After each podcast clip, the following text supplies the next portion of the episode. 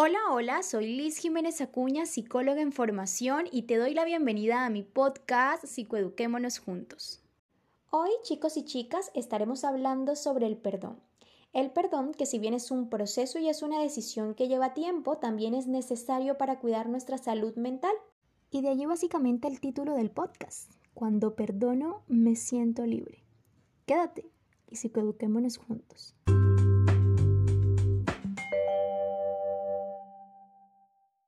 Empecemos entonces por conocer que cuando alguien nos ofende, dicha ofensa básicamente genera en nosotros efectos o consecuencias desagradables que terminan por convertirse en cierto malestar para nuestro diario vivir, en donde claramente nos roba esa tranquilidad.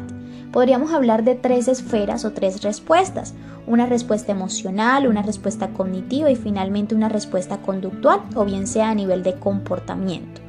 En la esfera emocional, básicamente encontraríamos todo ese repertorio de respuestas emocionales que experimenta esa persona ofendida, como por ejemplo la tristeza, el enfado, la rabia contra esa persona que le ha hecho daño y también encontramos una sensación de odio y de traición que va acompañado claramente por deseos de venganza. Entonces quiero hacerle sentir a esa otra persona lo que yo estoy sintiendo, que sufra como yo estoy sufriendo y así sucesivamente también podríamos implicar conductas destructivas. Hablando entonces ya de una respuesta conductual que básicamente implica ese cambio en nuestra conducta o en nuestro comportamiento, apareciendo así esas conductas destructivas hacia el ofensor. ¿Qué quiere decir esto? No es más que, por ejemplo, como yo tengo deseos de venganza con esa otra persona, entonces voy a vengarme, voy a humillarlo, voy a despreciarlo o a despreciarla, lo insulto, lo ataco y así sucesivamente buscar la manera en que la otra persona sufra también por cómo yo estoy sufriendo. Eso sería básicamente esas respuestas a nivel de comportamiento. En la parte cognitiva hablaríamos entonces de esos pensamientos rumiantes, esas ideas, esos pensamientos que están constantemente allí dándome vueltas en mi cabeza. Entonces me pregunto qué he hecho yo para merecer esto, por qué me pasó esto, es injusto, si yo fuese esa persona yo no lo haría, es una persona mala, siempre hace lo mismo y así sucesivamente todos esos pensamientos que se nos vienen a nuestra mente cuestionándonos del por qué me pasó esto. Entonces fíjense chicos y chicas que a partir de esto podríamos ver cómo cuando una persona nos hace daño y esa persona puede ser cualquiera importante para nuestra vida, familiares, amigos, pareja, a nivel laboral, entre otros, nos vamos a llenar de tristeza y de dolor. Pero así como nos llenamos de tristeza y de dolor, también nos vamos a llenar de rencor y de deseos de venganza. Y el rencor y la venganza realmente destruyen nuestra vida. Y la destruyen porque no nos va a permitir tener cierta tranquilidad hasta que no logremos eso que queremos, que es el deseo de venganza propiamente dicho. Porque invertiríamos toda nuestra energía en quiero hacerle daño a esa otra persona para que sienta lo mismo que yo sentí, tiene que pagar por esto que me hizo, etcétera, básicamente. Y realmente hasta que esto nos sane no nos va a permitir cierta tranquilidad en nuestra vida. Es como cuando nosotros también tenemos cierta herida en nuestro cuerpo a nivel físico, cuando tenemos por ejemplo una quemadura, cuando esa quemadura está reciente, cuando todavía nos duele, hasta que no cicatrice no vamos a dejar de sentir ese dolor cada vez que de pronto nos lastimemos, que alguien nos las toque o que estemos recordando cómo nos las hicimos. Hasta que eso no cicatrice no nos va a dejar de doler. En cambio, si sana, por ejemplo, nos va a dejar de doler, aun cuando probablemente recordemos cómo nos las hayamos hecho. Lo mismo pasa entonces con la herida que nos provoca la ofensa, con la herida que nos provoca ese daño que nos han causado, esa herida emocional, esa herida psicológica. Hasta que esta herida nos sane, realmente nuestra vivencia va a seguir perturbada por ese malestar y esto solamente puede sanar con el perdón, porque cuando nosotros perdonamos nos liberamos de ese rencor, aunque sabemos que es un proceso difícil y que claramente va a necesitar un tiempo. Entonces, perdonar a nivel conceptual básicamente significa el hecho de liberarnos de esos sentimientos de rencor, de esos sentimientos de venganza, por ejemplo, hacia esa persona que nos ha ofendido. Pero también desde muchos autores lo hablamos desde una remisión de una falta.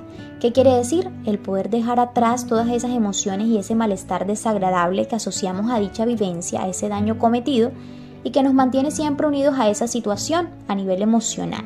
Entonces, cuando perdonamos, nos liberamos, nos liberamos de todo ese rencor, de toda esa rabia, de toda esa tristeza. Y claramente, el perdonar entonces también nos va a ayudar a no estar en ese pasado y a luchar y construir nuestro futuro y nuestro presente. En este orden de ideas llegamos entonces a un punto muy importante y es preguntarnos por qué nos cuesta perdonar. ¿Qué pasa? Que nos genera cierta, digamos que, resistencia a finalmente perdonar a esa otra persona que nos ha hecho daño. Y lo preguntábamos hace poquito por las redes sociales. Muchos de ustedes coincidieron en el que el perdonar es difícil porque hay miedo por delante, por el rencor que sentimos, por el orgullo, por ejemplo, que experimentamos hacia esa otra persona. Y básicamente podríamos hablar entonces a partir de esto de dos aspectos muy importantes. Y es que muchas veces nos cuesta perdonar porque primero estamos protegiéndonos.